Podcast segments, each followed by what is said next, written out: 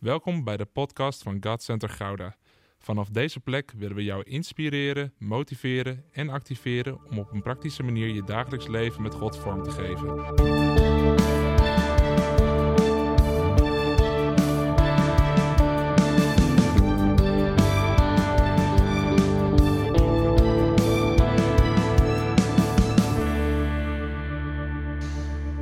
Vanavond gaan we het hebben over een nieuwe naam van God. Vanochtend ging het over de God die ziet en nu over El Shaddai.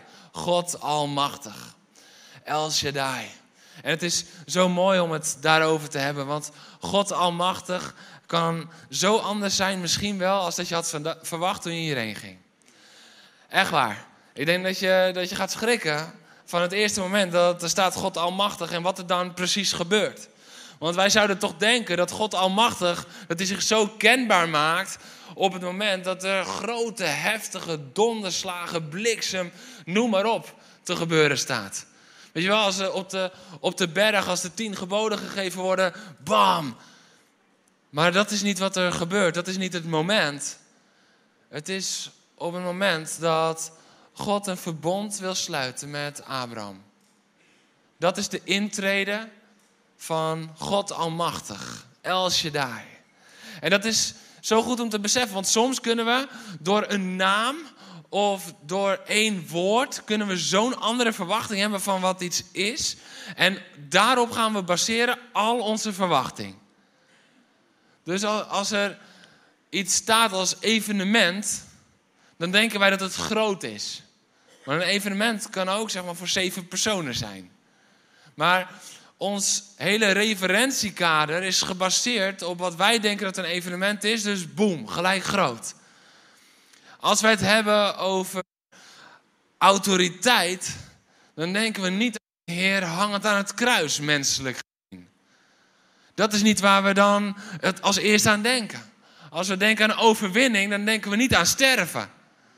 En zo zijn er veel woorden die we definiëren vanuit ons menselijk inzicht, Waar de Bijbel zegt, haha, precies andersom. Precies andersom. Zo werkt het niet.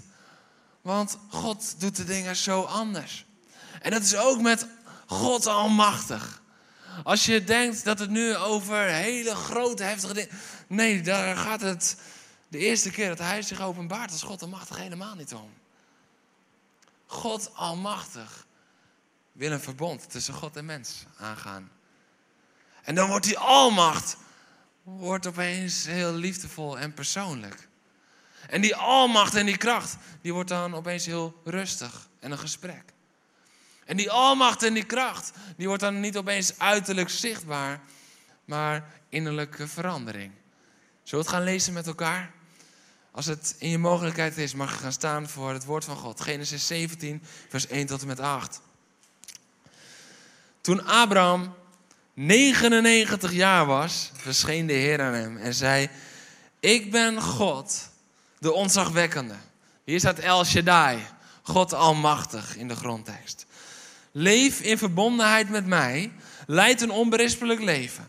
Ik wil met jou een verbond aangaan. En ik zal je veel, heel veel nakomelingen geven. Dat vind ik zo mooi. Dat, dat, het is eigenlijk in deze zin alsof God beseft, nou, veel na, dat is niet genoeg. En hij corrigeert zichzelf in die zin. En zegt, ik zal je veel, heel veel nakomelingen geven. Abraham boog zich diep neer en God sprak. Ik doe jou deze belofte. Je zult een stamvader worden van een menigte volken. Herinner even dat hij het heeft tegen een oude man van 99 zonder kinderen. Je zult voortaan niet meer Abraham heten, maar Abraham. Want ik maak je de vader van vele volken. Ik zal je bijzonder vruchtbaar maken. Nou, dat was onverwacht op je 99ste. Er zullen veel volken uit je voortkomen en onder je nazaten zullen koningen zijn. Ik sluit een verbond met jou en je nakomelingen. En met alle komende generaties een eeuwigdurend verbond. Ik zal jouw God zijn en die van je nakomelingen. Heel Canaan, het land waar je nu als vreemdeling woont, zal ik jou en je nakomelingen voor altijd in bezit geven. Ik zal hun God zijn. Amen. Amen. In dit stuk heb je de God Almachtig leren kennen. Is redelijk onverwacht, toch? God Almachtig, ja, als Mozes de plager, de almacht van God. God Almachtig, als, als God het laat regenen en Noach moet een ark bouwen, maar de, de almacht van God wordt zichtbaar. Maar wat als de almacht van God iets heel anders betekent, bijbels gezien, als ons idee bij macht en bij kracht en zijn almacht? Het is zoveel groter dan dat. Ik heb een aantal dingen opgeschreven die in El Shaddai verborgen liggen. God almachtig. Als hij zich openbaart en let op de volgorde in Gods woord, dan is het eerste wat God almachtig doet iets vragen van ons. Dat zagen we niet aankomen. Want als hij zo almachtig is, dan doet hij toch gewoon wat hij kan en dan heeft hij ons toch niet nodig. Het eerste wat hij doet is iets vragen van ons. Want God in zijn almacht heeft besloten, ik wil een verbond aangaan met de mens. En ik wil samenwerken. Dus dan vraag ik als eerste, leef in verbondenheid met mij, leidt een onberispelijk leven. Als jij God almachtig wil leren kennen, dan vraagt hij dit van je. Dan is dit wat hij zegt. Oké, ik wil een verbond met je aangaan. Hey, en leid dan in verbondenheid met mij. Wees dicht bij mij. Kom dicht bij mij. En leid een onberispelijk leven. Zorg dat niemand iets aan te merken hebt op jouw leven. Wie is daar al helemaal? Dan gaan we voor je bidden als je dat denkt. Maar dit is wel wat God als eerste zegt. Wauw, God almachtig. El Shaddai. Volgende keer als je El Shaddai zingt, dan zing je wel iets anders. Want dan is het El Shaddai. Oh, ik moet naar mezelf kijken. Leef ik nog in verbondenheid met Hem? Leid ik nog een onberispelijk leven? En daarmee zegt God niet, en als je dat niet doet, dan ben je me niet waard en dan noem maar op. Nee, dat zegt hij niet. Dus denk niet van, oh, dit is wettisch. Nee, nee, nee, nee, nee. Maar dit is wel de volgorde die de Bijbel geeft. Dit is de volgorde die het woord van God geeft. Als God zich openbaart als God almachtig. Wauw. Vanochtend zagen we de God die ziet als eerste aan een Egyptische. De God die ziet. Als eerste aan een Egyptische. Niet aan het volk van God. Niet aan een Jood. Niet aan een Joodse. Nee, aan een Egyptische slaaf. Onderste van het onderste van het onderste. In de Joodse traditie. En God openbaart zich aan haar. En nu opnieuw een verrassing. Nu opnieuw een verrassing, want hoe kan het toch zijn dat als we het hebben over die almacht. Weet je, misschien dacht je op het moment dat we net zongen over the great I am, dan dacht je, oh ja, dit is God in zijn almacht. Maar dit komt voort uit almacht. Maar het is niet de kern van zijn almacht. Want daarin ligt veel eerder de intimiteit en de heiligheid. Leef in verbondenheid, intimiteit. Leef onberispelijk, heiligheid. Dat is zijn verlangen in zijn almacht. En dan vervolgens staat er, en ik wil een verbond met je aangaan en ik zal je veel, heel veel nakomelingen geven. Dus dan komt Gods gedeelte van het verbond. Dus hij zegt, doe, doe jij dit, mijn zoon, aan ons, doe jij dit, mijn zoon, mijn dochter, en ik zal dit doen. Ik zal een verbond met je aangaan. Een verbond van veiligheid, redding en genade. En ik zal je heel veel nakomelingen geven, zegt hij dan tegen Abraham. Nu, voordat sommige jonge vrouwen in de stress schieten, van oh, wat betekent dat voor mij? Nee, dat staat niet alleen voor de natuurlijke nakomelingen, maar dat staat voor de overvloedige zegen. De overvloedige zegen. En iedere keer als God zich openbaart als El Shaddai, komt daar grote zegen, komt daarmee samen. We gaan straks zien met Abraham, Isaac en Jacob. Hij openbaart zich als El Shaddai. En alle drie de keren gaat het over een groot, groot nageslacht. Dus dan gaat het iedere keer over grote zegen. Zegen vrijgezet door je leven, ook voor de volgende generaties heen. Dat is de bedoeling van de God van de Almacht. Dat je niet leeft voor jezelf, maar dat je de zegen gaat doorgeven. Wauw, God almachtig. God almachtig. Oké, dus u vraagt me dan om in intimiteit te leven, onberispelijk te leven. Maar dan ben ik in de veiligheid van uw genade. En u zegent u mij zodat ik kan doorzegenen. God almachtig, El. Shaddai. El Shaddai. En dat is zo mooi, want ik zei het vanochtend al even.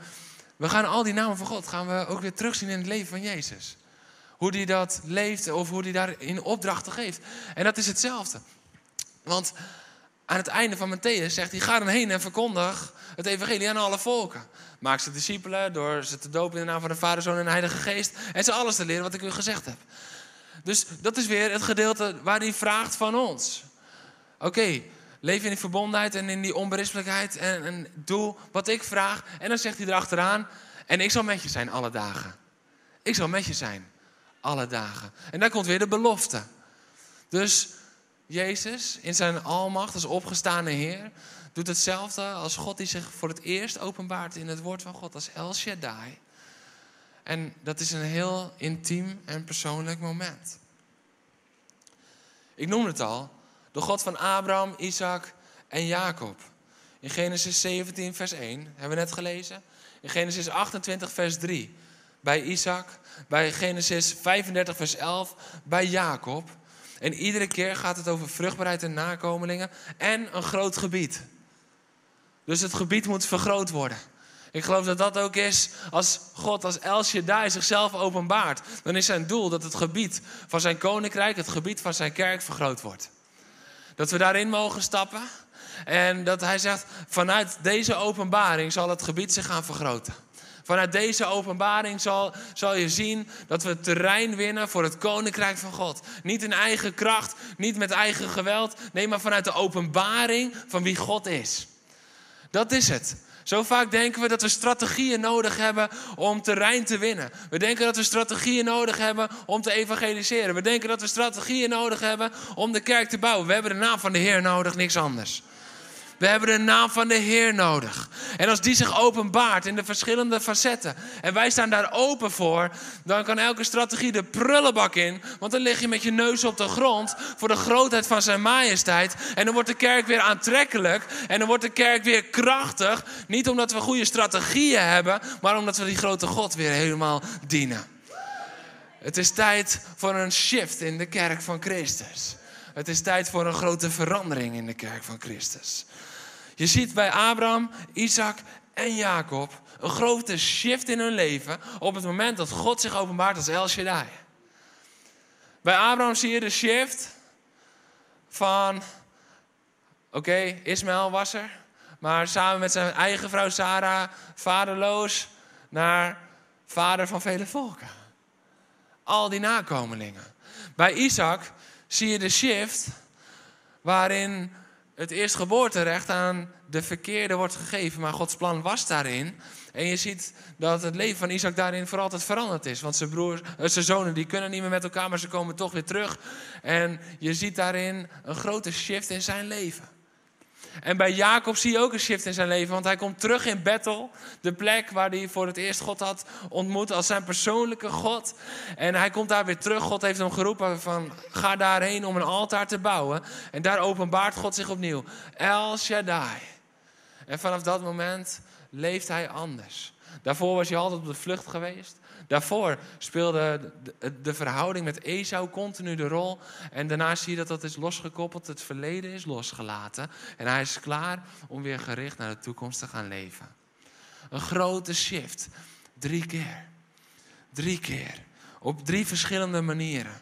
Maar punt 1 is dus, samenvattend, dat God Almachtig vraagt van ons en belooft aan ons.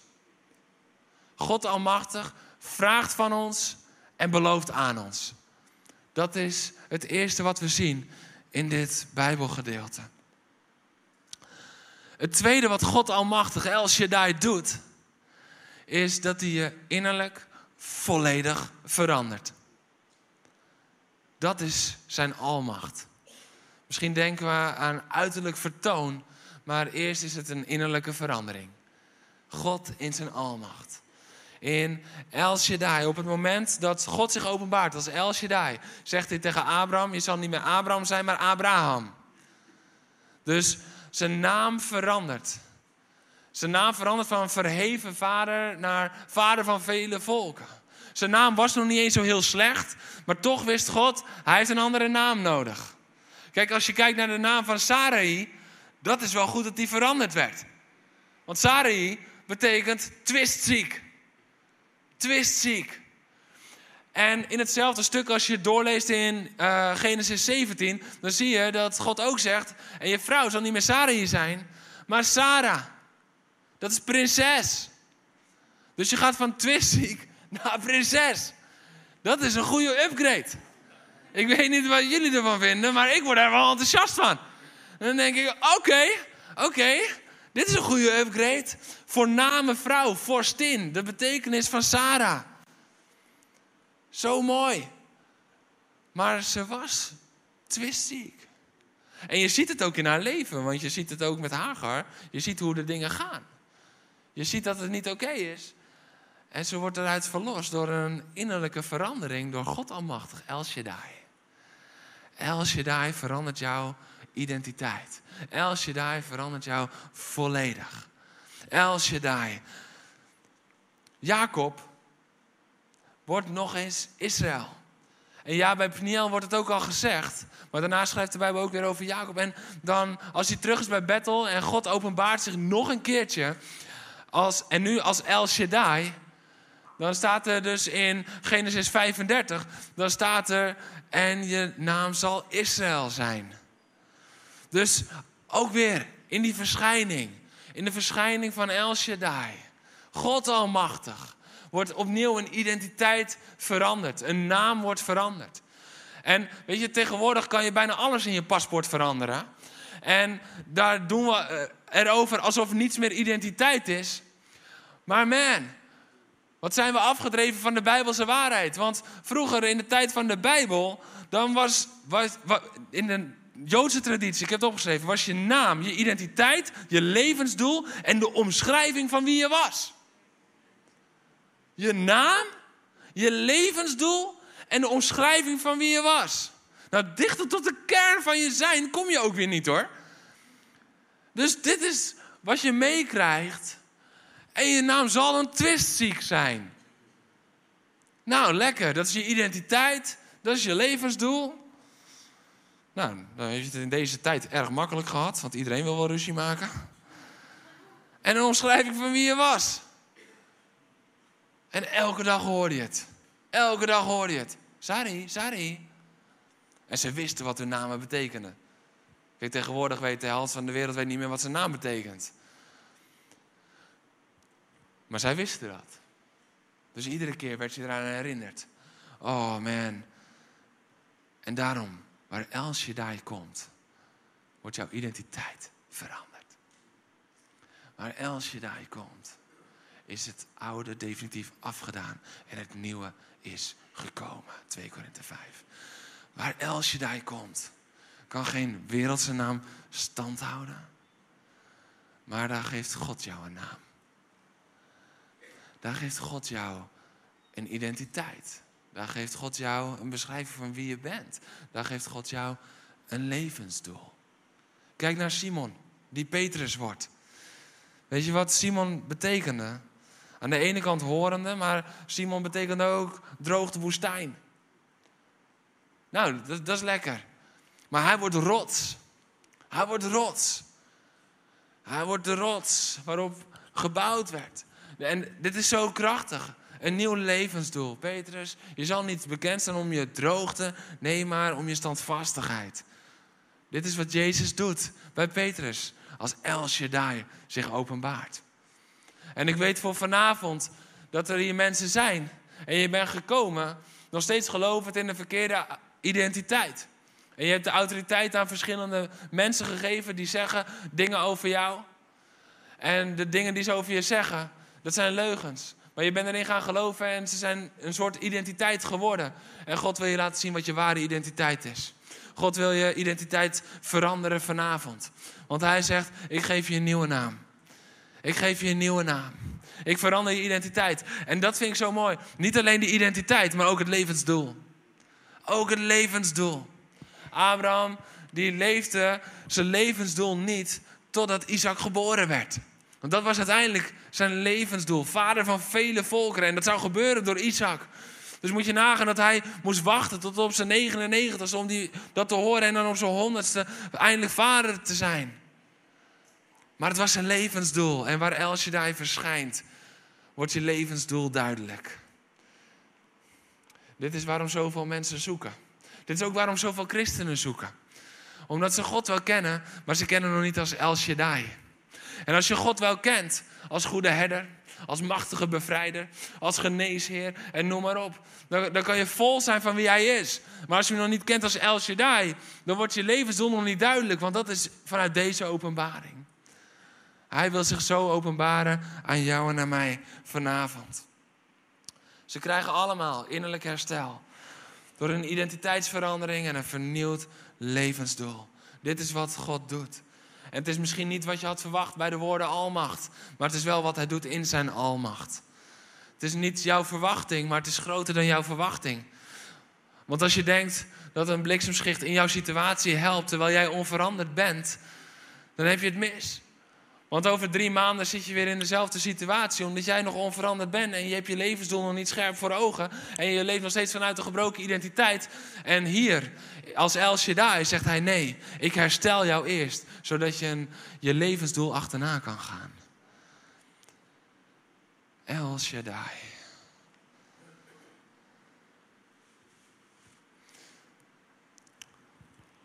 Abraham en Sarah zullen een kind krijgen. Maar daarvoor gaan we nog even een klein stukje lezen. Hetzelfde hoofdstuk vanaf vers 15. Verder zei God tegen Abraham: Wat je vrouw Sari betreft, die moet je voortaan niet Sari noemen, maar Sarah. Ik zal haar zegenen en jou, bij, en jou bij haar een zoon geven. Ik zal haar zo rijk zegenen dat de volken uit haar zullen voortkomen en de koningen van haar zullen afstammen. Abraham boog zich diep neer Wacht even, dit moet een drukfout zijn. Maar lachte? Maar lachte? Dus in volle eerbied buigt hij zich neer, maar zodra de Heer het niet kan zien, dacht hij, lacht hij. Soms kunnen we zo heilig overkomen en zo ongelovig zijn. Over de woorden van God. Ik zeg niet in God, maar over de woorden van God. Zelfs Abraham was het niet vreemd. We hebben het vaak over Sarah die moest lachen in de tent. Toen ze eh, eten aan het bereiden was voor de engelen die bij Abraham waren. Maar ze had het eerst gezien van Abraham. Hij lachte. En hij dacht, hoe zou iemand van 100 nog een kind kunnen krijgen? En Sarah zou zij op haar 99ste nog een kind ter wereld kunnen brengen? En hij antwoordde God. Dus dit is ook, hè? Hij, hij lacht en is sarcastisch. Hoor je het? Dat hij sarcastisch is in zijn, in zijn denken? Maar hij zegt de vrome woorden: O Heer, ik zou wel gelukkig zijn als u Ismaël onder uw bescherming zou zetten, als die eronder mocht staan. Oh, Abrahammetje. Je denkt nu misschien dat ik het over hem heb, maar ik heb het nu tegen jou. En soms tegen mezelf. Want wat kunnen we soms een Abrahammetje doen hier? Want wat kunnen we soms vroom praten? En vroom bidden zelfs. Maar ondertussen zo anders denken. Schamper lachen. En denken, heer, hoe zou dat nou nog kunnen gebeuren? Maar dan, oh heer, als het uw wil is, laat het gebeuren. En dan hebben we onze vrome kerktoon hebben we weer te pakken. En dan denken de mensen naast ons, denken, wow, wat een krachtig gebed. Maar je lacht van binnen en je bent sarcastisch geworden. Omdat je nog niet hebt gezien de vervulling van de belofte van God. Maar hij is El. Hij is El. Hij verandert je van binnen. En hij doet het wonder van buiten. Want God zei nee. Vind ik ook zo mooi. Nee, punt. Je vrouw Sarah, ze zal een zoon baren, die je Isaac moet noemen. En met hem zal ik mijn verbond voortzetten. En het zal een eeuwigdurig verbond zijn. Dat ook voor al zijn nakomelingen zal gelden. En wat Ismaël betreft, ik verhoor je. Dat is mooi hè. God weet dat hij sarcastisch is. En toch verhoort hij hem. Ho, Wat een God van liefde dienen wij. Dus even, God ziet alles, hè? Hij ziet dat die schamper wordt uitgelachen. En toch zegt hij die vrome woorden van jou, ik verhoor ze. Man, de liefde en de genade van God gaan zo diep. Zijn wij er al? Dat als, als we weten dat iemand achter onze rug om, schamper om, om ons lacht... en die doet dan nog een vraag richting ons, dat we zeggen, oké, ga ik doen. Zijn we er al? Oh, de liefde van God is zo groot. Halleluja. En wat Ismaël betreft, ik verhoor je. Ik zal hem zegenen en vruchtbaar maken en hem veel, heel veel nakomelingen geven. Twaalf stam, uh, stamvorsten zal hij verwekken. En er zal een groot volk uit hem voortkomen. Maar mijn verbond zal ik voortzetten met Isaac. God blijft bij zijn punt. Mijn verbond zal ik voortzetten met Isaac. De zoon die Sarah je volgend jaar omstreeks deze tijd zal baren. Nadat God zo met hem had gesproken, ging hij bij Abraham vandaan. En dit raakte me zo. El Shaddai doet wonderen. El Shaddai doet wat niemand anders kan. El Shaddai, God Almachtig. Als hij heeft gevraagd en heeft gezegend. Als hij het verbond is aangegaan. El Shaddai, als hij je innerlijk heeft veranderd. Dan wil hij ook die wonderen doen in je leven. En weet je wat dan zo mooi is? El Shaddai laat zich niet tegenhouden door het ongeloof van een mens. Hij laat zich niet tegenhouden. Weet je, als mensen je wel eens zeggen, en die leer horen we tegenwoordig ook vaak, ja, door je ongeloof ben je niet genezen, dan zeg je, hé, hey, als dat van, van geloof afhing, dan hadden we helemaal geen Joods volk. God is groter. Ik zeg niet dat geloof verkeerd is, want geloof is heel erg goed. En geloof is daarin soms ook een katalysator voor Gods kracht. En we zien ook in het leven van Jezus hoe krachtig geloof is en hoe, hoe belangrijk het is. Maar het is niet altijd de voorwaarde, want God is groter. Anders zouden we een do-it-yourself boek kunnen gaan schrijven. Bouw je geloof zodat God jou gaat verhoren. Zo werkt het niet. Man, dat is bijna de naam van de Heer ijdel gebruiken. Spannen voor ons karretje. Nee, El Shaddai overstijgt elk ongeloof. El Shaddai, die overstijgt lachende Abraham. En hij doet wat hij heeft gezegd. El Shaddai zal altijd doen wat hij heeft gezegd. El God almachtig. Hij weet wat er nodig is en hij wijkt niet af van zijn plan. En hij is genadig met het sarcasme van Abraham. El is genadig met jou vanavond. Misschien voel je nu dat je denkt van, oh man, ik kan eigenlijk bijna niet naar voren komen, want ik heb zo lang heb ik afgegeven en heb ik gezegd van, ah, dat, dat gebeurt toch niet meer. Of daar, hey, als, als God dat doet, dan is het al genoeg. Hoe vaak horen we dat niet, hè? Ja. Mijn hele familie kent de Heer nog niet. Maar als zou die er eentje. Hoezo, als zou die er maar eentje? Dan gaat de rest naar de hel. We gaan voor de hele familie. Ja. En als er een belofte is gegeven over je hele familie. dan moet je erin blijven staan dat het voor je hele familie is. En niet denken van, ach, nou, als dat nichtje want we gaan zo vaak downgraden wat God in zijn almacht wel heeft beloofd. En we gaan het downgraden en ons geloof ebt weg, ons vertrouwen ebt weg. En we zien hem niet meer als El Shaddai. God almachtig. Hij is in staat om de schoot van Sarah op de 99ste te openen. Er is niets onmogelijk voor hem. Er is niets onmogelijk voor hem. El Shaddai. El Shaddai die aan het kruis, die daar aan het kruis hangend, toen hij stierf en uitriep het is volbracht, zijn identiteit veranderde voor eeuwig. El Shaddai, die opstond uit het graf, zodat het graf leeg was, heeft gezorgd dat elk wonder mogelijk is, omdat we de levende God dienen. Dit is El Shaddai. En het is tijd dat we Hem leren kennen in Zijn openbaring. Lach niet om de wonderen van God voordat ze zijn gebeurd. Lach er niet om. Word niet schamper. Word niet sarcastisch. Ook niet als je teleur bent gesteld. Want Abraham was teleurgesteld al 25 jaar lang. Iedere keer dacht hij, zou het deze keer? Moet je nagaan, 25 jaar lang. Dat je iedere keer hoopt. Iedere keer denkt, zou het? Maar dat het niet gebeurt. Ik kom niet met de boodschap dat het makkelijk was voor Abraham.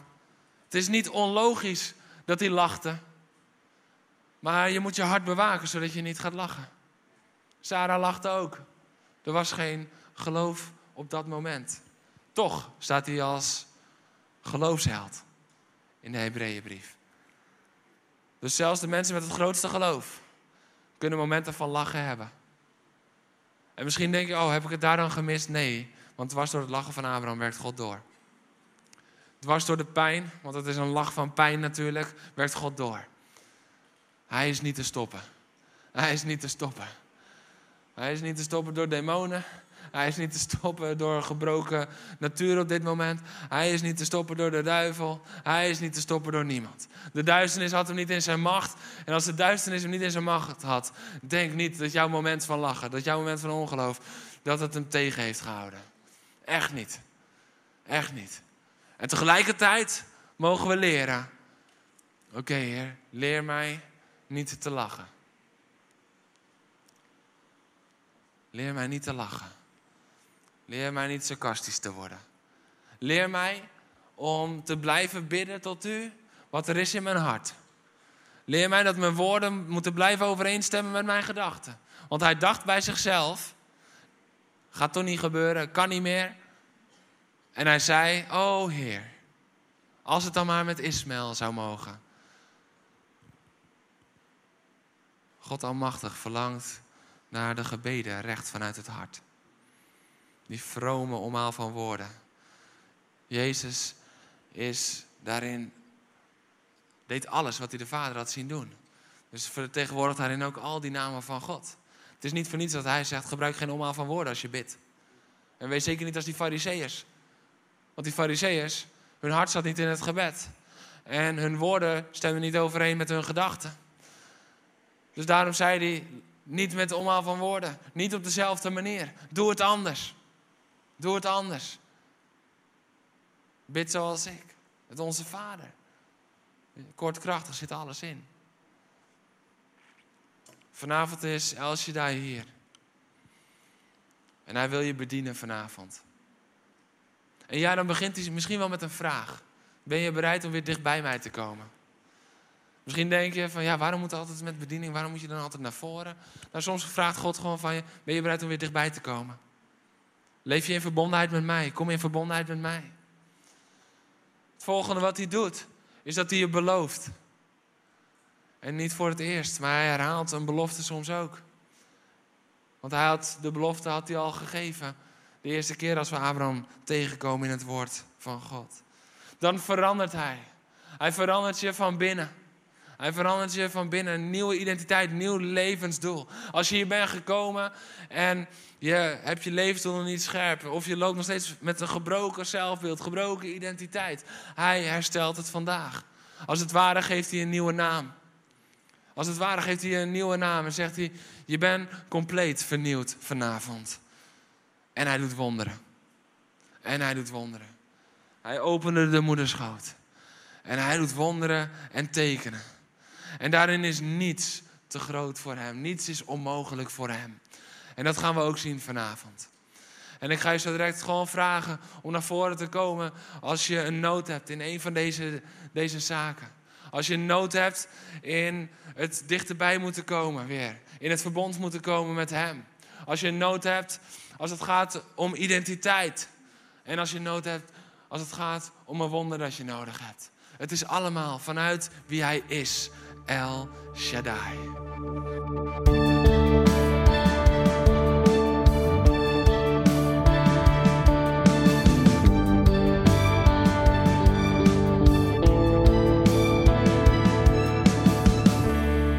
Bedankt voor het luisteren naar deze podcast. Volg ons op onze kanalen om verbonden te blijven. Heeft deze aflevering jou geraakt? Deel dan op je socials en tag ons, zodat we samen meer mensen kunnen bereiken.